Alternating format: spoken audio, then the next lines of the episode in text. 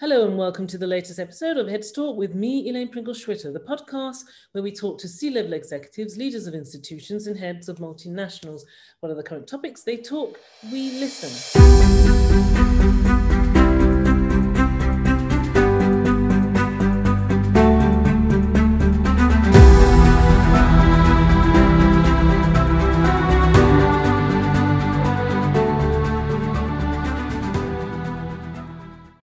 Today is an exceptional academic who has written a plethora of articles and papers. He has studied in some of the most prestigious education establishments in the world and now is the president and a professor of the world's number one ranked business school.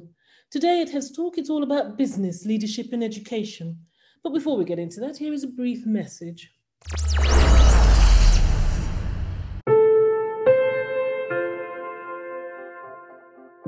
This episode is sponsored by Axia. Axia is the leading private cloud platform in the Atlassian and Mattermost ecosystem, combining intelligent solutions with security and control. Axia's clients profit from digitalization and automation of critical business processes in a cloud and hybrid architecture. 150 staff provide migration, engineering, and support services to over 200 leading organizations in 32 countries. Heads Talk podcast with your host Elaine Pringle Schwitter. Jean-Francois Manzoni is the president of IMD, the International Institute of Management Development. He also serves as the Nestle Chair professor. He has co-authored a number of books as well as written papers and articles for the Harvard Business Review and Financial Times. We may touch upon them in the course of this discussion. Additionally, he has had a number of speaking engagements and interviews to include the BBC and the World Economic Forum. Finally, Jean-Francois is a member of a number of boards and panels to include the Russian Presidential Academy of National Economic and Public Administration. There's so much more I can add to this introduction to Jean Francois, but let's hear from him instead. So, without further ado, I'd like to welcome Jean Francois to Heads Talk. Delighted to have you here today. Delighted to be with you, Elaine. Thank you. Um, am I right in saying you recently achieved 75 years of IMD? Yes, indeed.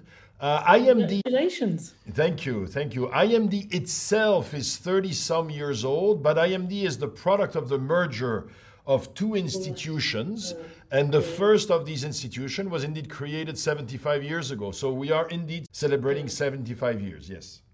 Okay, that's fantastic. That's, that's a major milestone. And also, um, another thing that in my research, um, IMD's executive education programs um, has have been ranked number one in the world by the Financial Times consecutively for the last nine years, 2012 to 2020. Firstly, another congratulations on this amazing achievement. And once again, absolutely delighted to have you here today on Heads Talk. Okay, um, I want this episode to concentrate on a few things in your remit, um, as well as areas where I've had the question, but no answer to them. So let's begin with this. Um, let's look at what I would consider a, a changing educational model. Everything has been impacted by the pandemic in the last 18 months, and one of the impacts was the requirement for remote working and training. This is not a new concept in IMD. In fact, a large percentage of your training is done remotely, as you call it, live. I think technology mediated training, that's the one. Um, nevertheless, this must have had an impact on organizations, companies, and education establishments that would cause a, a, perhaps a shift in their policy, approach, philosophy, even, facilitating a rethink. My question to you is do you think there is a, a lasting legacy, a, a lasting way forward for institutions generally on how education is delivered to those in the further education world? Yes, I, I, think there's there's no doubt in our mind that IMD that the impact will be lasting, and and I think that we were uh, maybe a little bit lucky, maybe we had a little bit of foresight, but we, we realized a that the crisis would be probably more than a few months, mm-hmm. and and so we thought to ourselves, a we really need to get uh, up to speed very very quickly because this is not an, a, an issue of waiting for three months and this goes away. So so we we really need to get up to speed. B once people are used to interacting with us through technology mediated solutions, clearly we were thinking then, and we still think now, that there will be back to face to face, but probably not as much and not as exclusively as before. So Absolutely. We anticipate that the future will involve more technology mediated interactions. Mm-hmm. Uh, and why? Because A, it's efficient, meaning that it saves participants a certain amount of travel, uh, mm-hmm. which has both time, energy, and financial implications. But mm-hmm. also, what we have found out is that we can, through these technology mediated interactions, also create, in some ways, more effective interventions. So, when you have something which is both more efficient and more effective, uh, in all likelihood, this is going to stay. So we anticipate a future that will be much more blended than before. So with this increased blended learning, uh, as you call it, it's sort of virtual learning and digitalization. Is there a, this is kind of a marketing question. Is, there a different type of competition for education establishments to be the most attractive organization for individuals on a global level?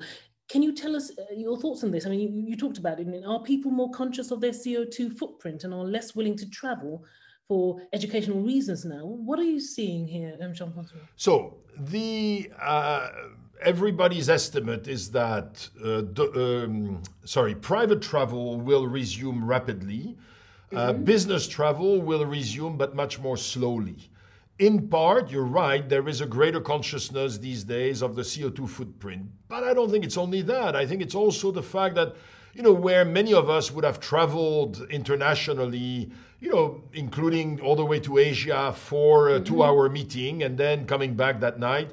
I think increasingly we're looking at this and we're saying, hey, we've been on we've been on Zoom uh, yeah. on some other platform with them for a year and a half. Uh, if it's two hours, I'm not flying. So we anticipate uh, that again we will have people back on campus and, and right now we do. We have a resurgence of, of presence on campus but we also indeed anticipate lasting changes. So first of all clearly there are a new breed of programs that have appeared. Programs you call them live. So those are programs that involve a certain amount of asynchronous on demand material, but also involve synchronous or live interactions. So we are talking, you and I, we're, we're live.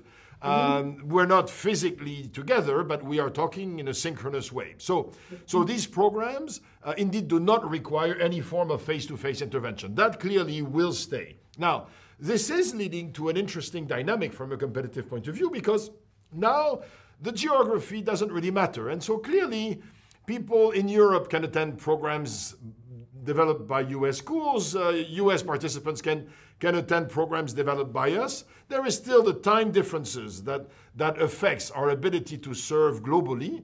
Uh, but mm-hmm. indeed, these new programs are available on a global basis.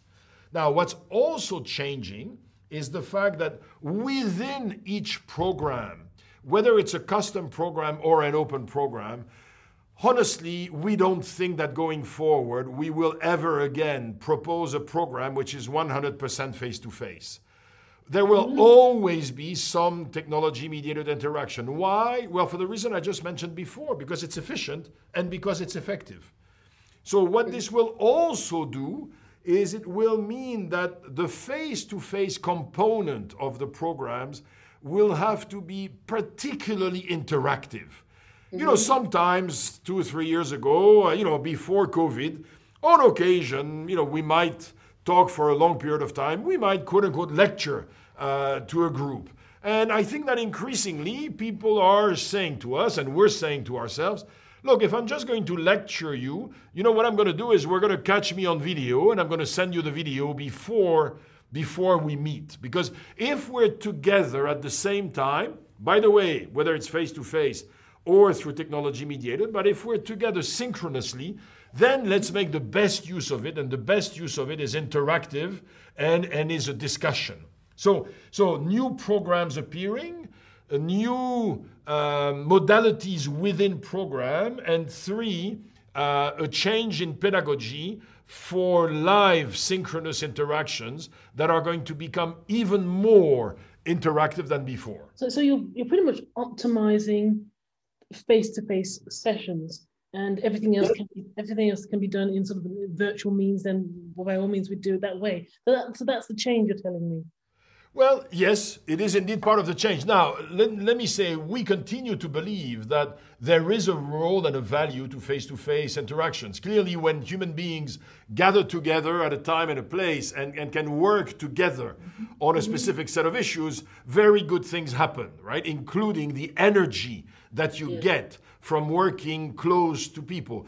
It is relatively rare that after a 90 minute session on Zoom, you have the same physical buzz than you have when, when you know, this morning I happened to be in a classroom in our high performance leadership program. And, you know, you, you come out of that classroom and you felt the energy of 50 participants who were with you during that session. And, and, and clearly there's a, a level of physical uh, energy that you don't get as much through technology mediated interactions. But, but the point is, we have learned to use these technology mediated interactions very well we have been surprised by how much we can do with them. And also, you have to recognize the fact that these interactions, these technology mediated interactions, allow you to be in touch with executives over longer periods of time. Mm-hmm. When you come to IMD physically, you can only stay for a few days. But if I can be in touch with you through technology mediated interactions, I can be in touch with you for three months. Mm. And that's very effective in terms of ensuring gradual deepening of discussions and also in terms of ensuring that people will retain the information more. Indeed, indeed. Right, let's move on. Uh, I'm looking forward to, to your answer to this question. So uh, let's look generally and widely at um, executive management training and executive education. What is your understanding of the difference in executive management approaches in the West, where we are, as opposed to the Far East? And also, what can the two regions learn from each other? Uh, first of all, I, I so I understand the question, and, and, and indeed, it's, it's, it's a very reasonable question. But please allow me to say that I, I've lived by now, you know, in a number of countries, quote unquote, in the West and and they looked pretty different to me and and and I also had the opportunity to live quote unquote in the east uh, I lived in Singapore for five years, but traveled extensively in, in Asia. Mm-hmm. And, and there are very, very substantial national differences. So, so I don't know that there is a, a Western approach to executive uh, uh, development, nor do I know that there is an Eastern approach. I think that national differences are, are very substantial. I mean, you know, whether if you have in front of you a US group, it's going to be very different from a French group and from a German group. By the way, if you have a Swiss group, uh, trust me, a French-speaking Swiss group is not behaving the same way as a German-speaking Swiss group. So, so I don't know that there are some these these big big uh, differences. Having said that, having said that, uh, clearly some regional differences exist, and indeed in the East, in general, in general, what we find is that mm-hmm. relationships matter considerably. The, the, the, the balance, if you will, between performance, emphasis on performance, and emphasis on the relationships tilts more on the relationship side in the East than it does in the West. Also, that comes often with a certain degree of conflict avoidance. There is conflict avoidance in the West as well, but, but there are a number of countries in the East, and again, differences also across countries. But as a general rule, uh, as a general rule, people tend to be a little bit less uh, uh, confrontational. And also, as a general rule, Asian cultures tend to be more high context, meaning that you are going to have to read more stuff between the lines. So, from an executive development point of view, what it means is that as a general rule, as a general rule, you expect a little bit less active participation in Asian dominated classrooms. Also, you want to be very careful when you create experiential activities not to create situations where people are going to fail and potentially lose face because the sense of embarrassment can can come a little bit more quickly but honestly i don't think that those are dramatic differences. You know, again, you have to adapt with the, group that you're working with and, and the adaptation is going to be required by the industry. You know if you work with a car company it's not the same thing as if you work with a high-tech company. So so for us we have a number of principles. Engaging people in their learning is one of those principles and we are going to engage the participants whether they are asians or or americans or europeans and again within europeans different countries the way we engage them will probably be different because, as I said, in Asia, there is a greater focus on relationship. There is a, a, bit, as a general rule, a bit more conflict avoidance, more less direct uh, conversation, and, and, certainly you, you want to be uh, uh, understanding of the fact that you need to read between the lines more. So you want to protect uh, people's uh, well, sense of competence uh, and certainly avoid them losing face. Okay, that's fascinating. Thank you for that. Fascinating. Okay, you, you know when I when I did um, my series of interviews in the the spring and summer months on the hospitality industry, there was a running theme about how the service they are delivering has become more individualized and customized. And digitalization enabled a lot of this, and they, the leaders in the hospitality space, responded to the new need they even had a name for it, um, sort of which escapes me at the moment. So, with this ever changing situation we are living in, and more emphasis on individualization of service for customers, will there be customization of the curriculum for individuals in the education sector? Do you believe soon that they can um, dictate what they want in a program for it to be delivered by whatever means. Is that the way we're going? When you say dictate and do wherever wherever they want, uh, maybe that's a little bit further than where I would go. But but clearly, we believe that the technological developments have enabled more personalization. Now, we mm. use the expression personalization as opposed to customization mm. because we customize programs for organizations. That we have always done we think that uh, when we talk about individuals, we would prefer to talk about personalization. So, two types of personalization. First of all, even within customized programs, we can personalize the journeys by giving people different access to different resources. So, you, your company has asked us to develop a program to make people more agile. Mm-hmm. But within this agility, some folks are more interested in the leadership side, others are more interested in the process and operational side. Well, we could have some common parts to the program, but then within the program, we would say, look, those of you who are more interested in the leadership side, here is the the the um, the uh, um, on-demand program that you can access. By the way, we could also develop something synchronous, but certainly mm-hmm. asynchronous is already available. Uh, and, and of course, other folks who are more interested in the operational side would have access to other materials. So, so we can offer people a larger choice of material because they don't need to be here all the time at the same time, right? If they're here all the time at the same time, they can only meet one professor at the same time, right? Uh, or I can divide the class, but then it also increases the costs. But if you are going to access some of our uh, content through technology mediated interactions. It's easier for me to create either synchronous, meaning live uh, connections, or even more easily and economically, asynchronous availability to various kinds of materials. So we can offer personalized journeys on that front. Also, also on the asynchronous material, so the on demand material, this demand, this material always involves some videos, some you know, some games, some aspects. If you design this material intelligently, you can design that material with with loops and with um, and with specialized areas where you say, look, if you're really interested in this, click here, and if you're not really interested, go directly there. So the technology mediated interaction, particularly the asynchronous material, if you develop it intelligently, can include possibilities for people to personalize their relationship with the material by going in greater depth here or in greater depth there. So, indeed, technology in, enables a much greater personalization of learning. So, so this is happening in IMD. Is this happening widely elsewhere? I am less familiar with what is happening in other schools than mm. what is happening with us, but but but for us, it is happening. Uh, it is happening at an increasing pace because similar to what, what you were describing in the hospitality industry. Yeah.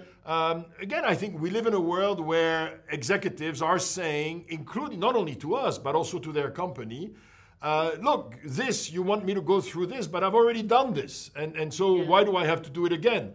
By the way, we also have this with, with our MBA students, right? Who are saying, some of them are saying, look, I'm already a chartered accountant. Why do I have to take this accounting class? So the notion of personalization has always been there to some extent. You know, you would create elective courses.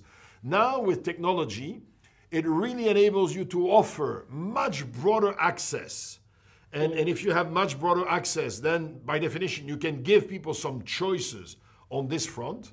And then, as I said, within any given course, you can design the material in a way that enables people to go more deep if they're interested or skip and go to the next topic uh, if they're less interested or already proficient. Let's continue with change, um, permanent change perhaps.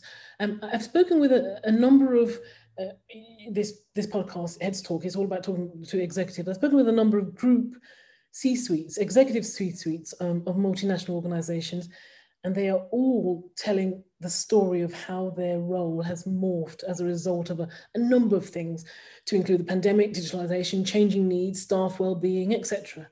Let's talk about the executive table synergies and um, how has that changed with the, the advent of these new things? Do, do you believe, for example, the CIO has uh, more of the ear of the CEO in, in today's world than perhaps the CFO, or has the CFO's role morphed considerably now? For example, the phrase that, that they keep using, that I keep hearing when I interview them, business partnering.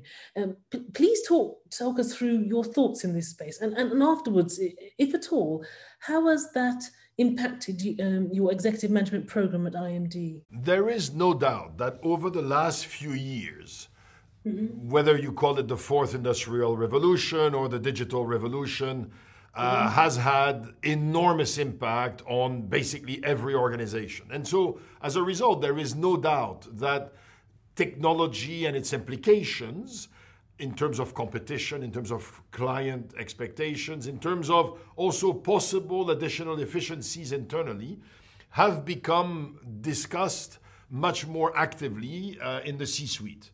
In this context, we have indeed a number of companies that have created chief digital officer roles. Mm. Uh, and, and those chief digital officers in some organizations can be extremely influential. But you also have other organizations that have said, I don't need a chief digital officer, I need all of us in the executive team to be very conversant and, and very uh, proficient in our understanding of A, the technology, and B, its potential implications. So how the organization uh, manages that aspect, I, I think, will differ across organizations. But what is clear is that CXOs in general need to understand more and more the role of technology and how it changes the basis of competition today and tomorrow, that's for sure. And organizations also need to make uh, investments uh, that uh, enable them to basically stay in, in, in those games. And one of the things we have observed during the crisis, and this was identified by a number of my colleagues working in various research centers at IMD, is that organizations that were already further along in their digital journey tended to do better during the crisis, during the COVID crisis, right? Some organizations were already extremely digital in their interactions with customers. Well, when everything closed down, clearly they were one step ahead. Some organizations also were quite good at integrating technology in their own internal operations. Well, basically, they, you know, for them, meeting on Zoom or on Teams was already something that they were doing quite a lot of. So, so clearly, we live in a world where all executives need to understand technology and its implications. Uh. And in some organizations, actually, you would want indeed to have specialized units. Uh, voilà. Then, clearly, from a CFO point of view, indeed, in some organizations, the CFO is also uh, overseeing some of the support function. What is clear is that if the CFO is in charge of technology, well, that CFO needs to uh, make the effort to, uh, to understand uh, how technology is changing what the mm-hmm. organization can do today and tomorrow. And I find that a lot have to be extremely tech savvy and fintech savvy to, to keep abreast of what's um, happening right now and, and ahead. And if um, I may, if I may, Elaine, just uh, yeah. on a semi-humorous note, but only semi-humorous. Uh, actually, that's you know, that's kind of what we do for a living. Um, so one of the things we do at IMD is is we work with executives and with organizations to to help them along that journey. We help with executives who say, "Hey, I, I already understand this pretty well, but I'd like to understand it even better." And then we work with organizations that say we, we think we've progressed on it, but, but it also seems to us that we might want to progress more, more uh, rapidly. So, so there is also help for, in, for executives and for organizations out there. Let's end this episode of Heads Talk with this. Um, I would like you to hypothesize a little and give my listeners your thoughts on the following general traits of the executive of and in the future um, what will be the priority characteristics that need to be exhibited by um, executives to not just survive, but to navigate and, and thrive in this rapidly changing world? What will the new executive look like in 10 to 20 years' time? So I'm really glad you asked. I have a fantastic three and a half hour session on this. Um, Can you narrow it down? of course. Let me try to summarize it in two minutes. First of all, why why is this different from it used to be? Because the world is becoming increasingly complex and is changing at an ever more rapid pace. And so there is really this notion of what got you here as an executive or as a company won't get you there. There's really a clearer and clearer understanding that, that the methods we were using, the techniques we were using, will, will need to be adapted simply because the world is changing in ways that, that are very hard to predict. So in that longer lecture, I, I, talk about the need for executives to be very strategically savvy because the basis of competition, the basis of value creation and value capture change ever more rapidly. It's very, very difficult these days to defend a competitive advantage. So they will need to be very good at that. They will also need to be very organizationally savvy because organizations are becoming more complex. Before there was a mm-hmm. boss, a subordinate, and the relationships were clear. Now you have three dimensional matrices with 17 different temporary structures.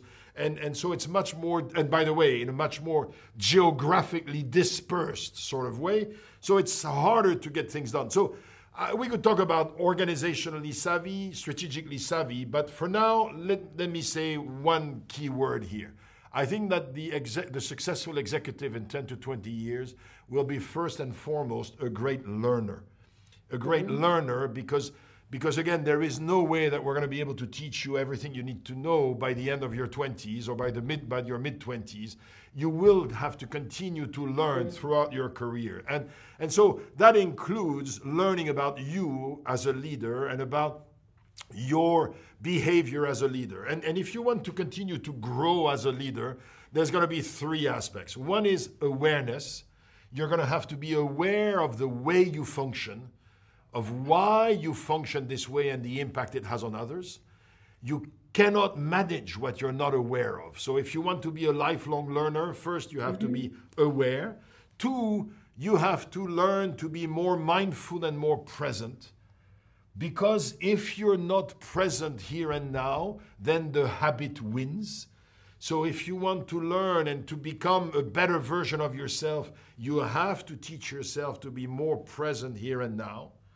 Mm. And third, so awareness, mindfulness, and third, reflectiveness. If you want to be a good lifelong learner, you have to be able to reflect on what happens, what you did, what others did, why it turned out the way you were hoping it would or not, and what can you learn from this. So, so we are trying to help leaders to become lifelong learners. Obviously, we're trying to help them learn stuff while they are with us, but but they can't be with us all the time. So we also need to equip them with the capabilities to keep learning in years to come. And, mm-hmm. and at a leadership level, this includes the, uh, developing their awareness, their mindfulness, and their reflectiveness. Be a lifelong learner. I, I like that. And what better place to do that than in the IMD itself? Um, Jean Francois Manzoni, a delightful conversation. Many thanks for your time and insights. It was a pleasure. Thanks for joining me today on this episode of Heads Talk. Don't forget to subscribe to the show via my website, elainepringle.com forward slash Heads Talk, or wherever you get your podcasts. Finally, I'd like to thank our sponsors, guests, and you for helping to make the show possible. Please join me next time where I'll be featuring more executives, C suite leaders, and heads of multinationals.